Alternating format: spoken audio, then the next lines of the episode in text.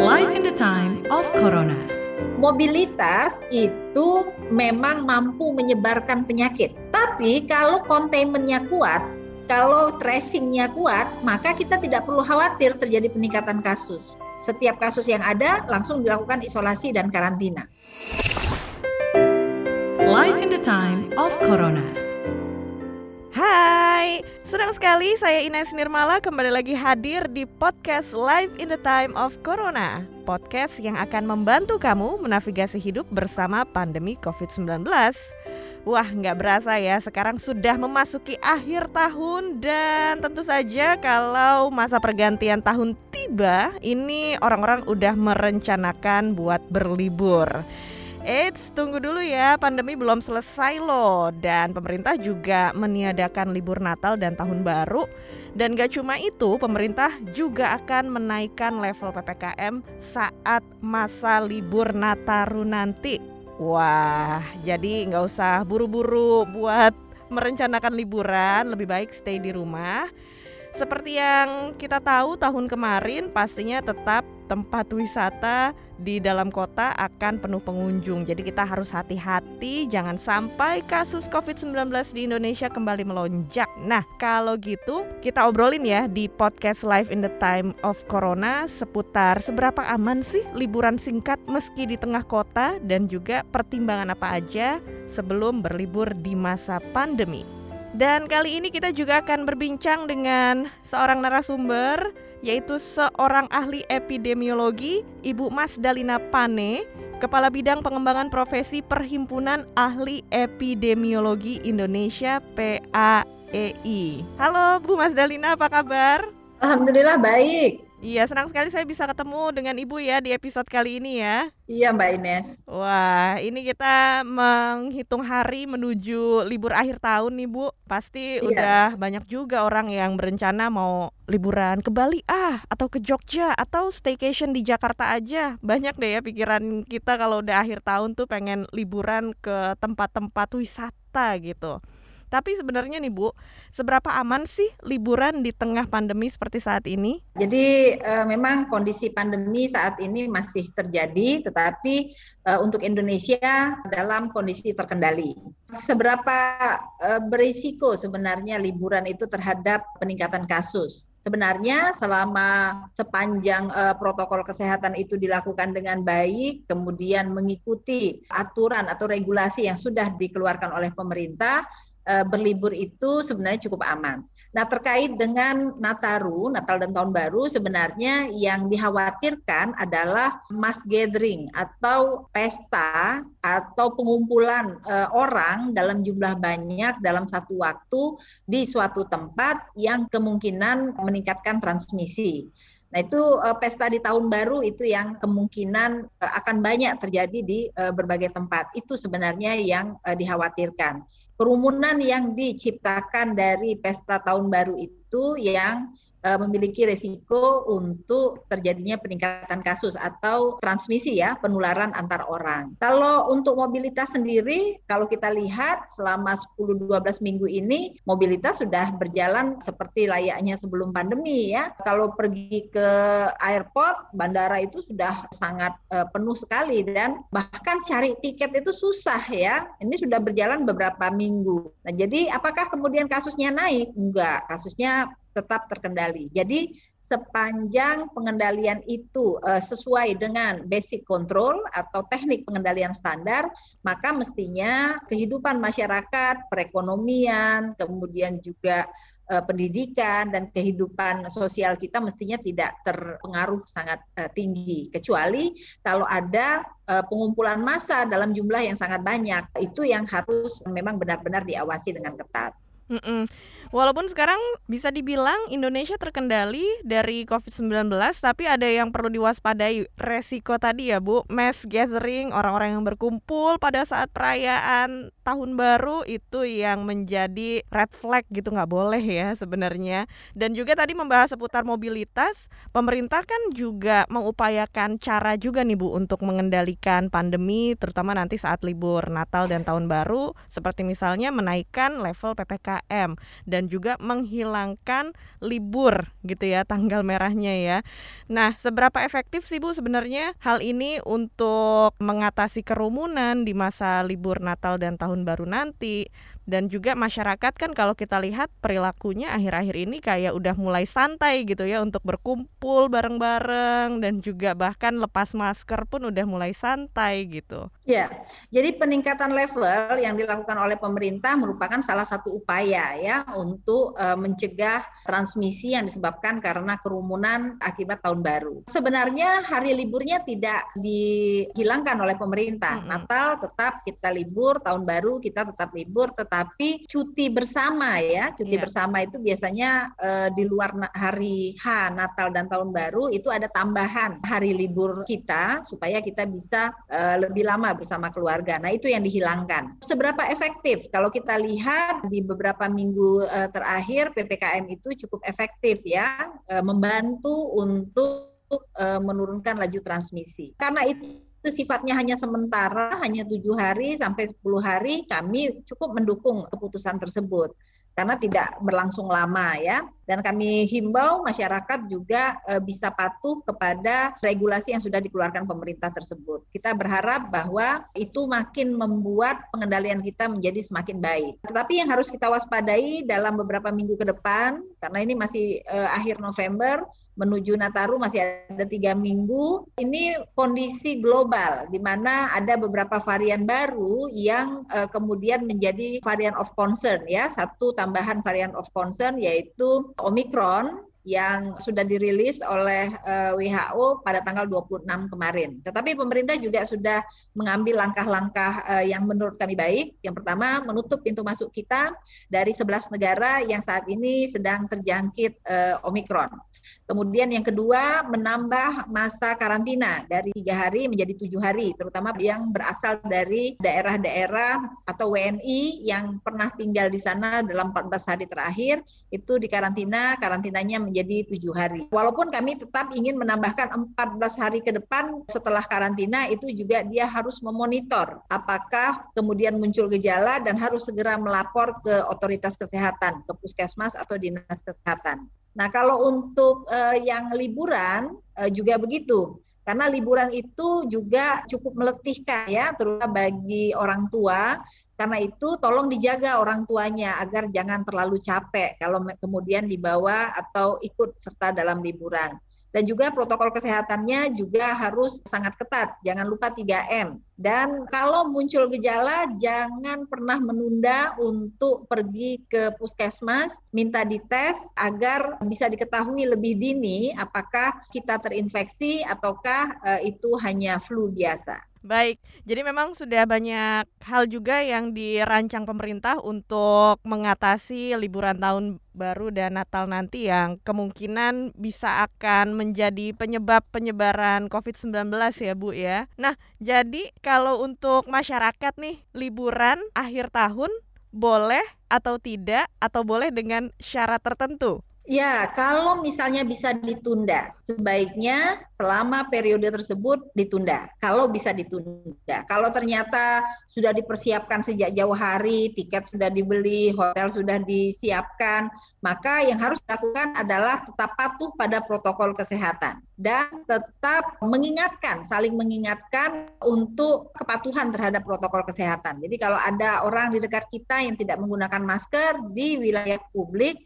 maka itu kita harus saling mengingatkan. Iya, jadi yang paling penting untuk diingat tetap mematuhi protokol kesehatan itu ya. Dan pada pemerintah tentu saja kita terus mendorong agar teknik pengendalian di lapangan juga dikuatkan. Saya yakin pemerintah sudah mempersiapkan biasanya teman-teman di lapangan tidak libur ini selama Nataru. Jadi mereka akan bersiaga jika ada peningkatan kasus ataupun ada kasus-kasus yang terjadi di lapangan mereka uh, akan siap. Nah, tapi kalau misalnya pun terjadi peningkatan kasus, maka tentu pemerintah sudah menyiapkan contingency plan, terutama untuk pelayanan kesehatan agar mampu mengantisipasi eh, jika terjadi cukup banyak kasus setelah Nataru ya. Nah, kemudian seputar peningkatan kasus ini, Bu yang kita tahu kan sebelum-sebelumnya nih yang terjadi ketika setelah masa liburan kasus COVID-19 ini jadi meningkat.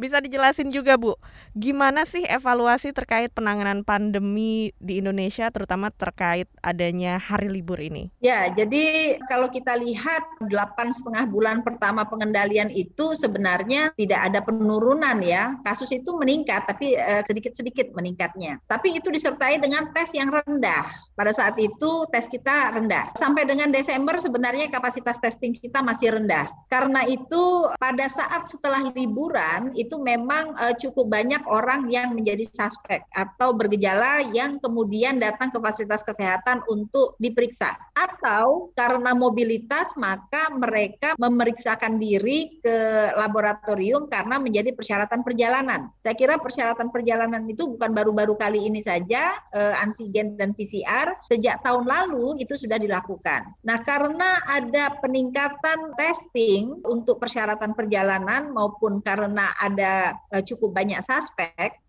uh, jumlah testing kita biasanya meningkat. Nah, jumlah testing yang meningkat ini juga akan meningkatkan kapasitas kita atau kemampuan kita untuk mendeteksi kasus. Karena itu kasusnya juga meningkat. Apakah mobilitas itu bisa meningkatkan atau menurunkan jumlah kasus? Sebenarnya mobilitas itu tidak head to head langsung dihubungkan dengan peningkatan atau penurunan jumlah kasus. Ada cukup banyak faktor-faktor lain yang berpengaruh terhadap peningkatan ataupun penurunan jumlah kasus. Salah satunya adalah testing yang memadai. Kemudian dibandingkan dengan tahun lalu, tahun ini kalau kita lihat kita sudah punya vaksin. Tahun lalu eh, kita belum belum ada vaksin ya. Kemarin waktu libur Hari Raya Idul Fitri itu vaksin kita memang masih rendah. Kemudian testing kita juga meningkat cukup banyak pada eh, beberapa bulan terakhir sehingga positivity rate kita rendah. Nah, itu yang membuat kami menyatakan bahwa sampai dengan akhir tahun atau sampai awal tahun sebenarnya belum ada indikasi akan ada terjadi gelombang ketiga. Mengapa? Karena kondisi eh, kita saat ini baik dan berbeda dengan kondisi tahun lalu. Berbedanya pada vaksin, pada testing, dan kemudian pada indikator-indikator pengendalian. Saat ini semua indikator pengendalian itu berada di bawah eh, batas ambang. Artinya kondisi terkendali kecuali kalau Omikron atau Delta Plus IE4.2 kemudian masuk ke Indonesia. Bahkan cuma satu saja dia masuk, kemudian kita gagal containment, itu bisa meningkatkan kasus kita eksponensial. Artinya begini, mobilitas itu memang mampu menyebarkan penyakit. Mm-hmm. Jadi penyakit itu bisa meluas dari mobilitas. Tapi kalau containmentnya kuat, kalau tracingnya kuat, maka kita tidak perlu khawatir terjadi peningkatan kasus setiap kasus yang ada langsung dilakukan isolasi dan karantina. Nah, jadi itu uh, sebenarnya konsep dasar di dalam uh, pengendalian wabah. Kalau 3T-nya kita kuat, kalau masyarakat kita patuh pada protokol kesehatan, kita tidak perlu khawatir sebenarnya. Nah, yang kita khawatirkan itu adalah varian-varian of concern yang saat ini terus menyebar di uh, banyak negara. Kita harus cegah itu untuk masuk ke Indonesia. Karena satu dua kasus saja varian of concern itu bisa membuat satu negara itu menjadi kalang kabut ya. Iya, bisa dijelaskan juga Bu Mas Dalina seputar varian of concern dan juga mutasi dari virus corona ini seperti apa bahayanya Bu? Ya, sebenarnya suatu varian kalau kita lihat ya sejak awal Januari 2021 itu sudah cukup banyak varian of uh, concern yang masuk ke Indonesia. Saat ini ada lima varian of concern yang diidentifikasi oleh WHO, yaitu alpha, beta, gamma, delta, dan sekarang omikron. Yeah. Mengapa varian of concern ini kemudian uh, berbahaya? Karena yang pertama varian of concern itu memiliki tiga atau empat kriteria yang menyulitkan dalam pengendalian. Kriteria pertama adalah peningkatan penularan atau peningkatan transmisi atau peningkatan transmisinya itu merugikan kita di dalam uh, proses pengendalian. Jadi apa yang disebut dengan meningkatnya transmisi? Meningkatnya transmisi itu kalau varian yang biasa itu menularnya hanya antara 2 sampai 4 per satu kasus, maka varian of concern ini biasanya meningkat e, berkali lipat. Seperti contohnya Delta. Delta itu satu kasus mampu menularkan pada 6 sampai dengan 8 orang. Kemudian yang kedua, jika varian tersebut sangat ganas. Jadi kita sebutnya peningkatan virulensi atau perubahan presentasi klinis dari penyakit. Misalnya begini, kalau varian-varian biasa itu pada orang-orang yang uh, tidak komorbid itu tidak menimbulkan gejala yang berat. Tetapi pada yang virulen ini, ini kita identifikasi itu beta, B135.1 itu virulen. Jadi orang yang terkena virus tersebut atau varian tersebut itu memburuk dalam waktu cepat, padahal dia tidak ada komorbid dan masih muda. Nah, itu yang terjadi pada varian beta. Atau yang ketiga, terjadi penurunan efektivitas dari semua tindakan yang sudah kita lakukan. Contohnya apa? Vaksin kita sebutnya sebagai imun escape atau antibodi yang dihasilkan oleh vaksin itu kalau virus masuk ke tubuh kita menjadi tidak efektif. Jadi efikasi vaksinnya itu menjadi turun atau terapi yang menjadi standar of care karena obatnya belum ada itu menjadi tidak mempan pada varian tersebut atau eh, saking cepatnya dia bermutasi atau menyebar kemudian 3M kita itu menjadi tidak efektif. Karena itu pada kondisi-kondisi tertentu ketika kasus meningkat eksponensial, biasanya pemerintah memerintahkan kita untuk menggunakan masker sampai dua atau tiga lapis. Kalau dalam kondisi seperti sekarang, kita cukup menggunakan masker kain atau satu eh, lapis masker medis kalau berkunjung ke sarana-sarana layanan kesehatan. Tapi kalau ada varian of concern, kita biasanya menggunakan masker triple dan digunakan dua atau tiga lapis. Jadi itu beberapa kriteria mengapa varian of concern itu menjadi concern dari seluruh negara ya, jadi global. Dan itu memang sudah kita lihat terjadi di Eropa dalam minggu-minggu terakhir. Eh, walaupun kasusnya mulai turun, tetapi di beberapa negara Eropa terjadi peningkatan yang sangat signifikan, terutama di Jerman. Padahal vaksin mereka sudah sangat baik karena mereka negara-negara produsen vaksin ya. Yeah vaksinnya bagus, coveragenya juga atau cakupannya juga bagus, tapi tetap saja kasusnya meningkat.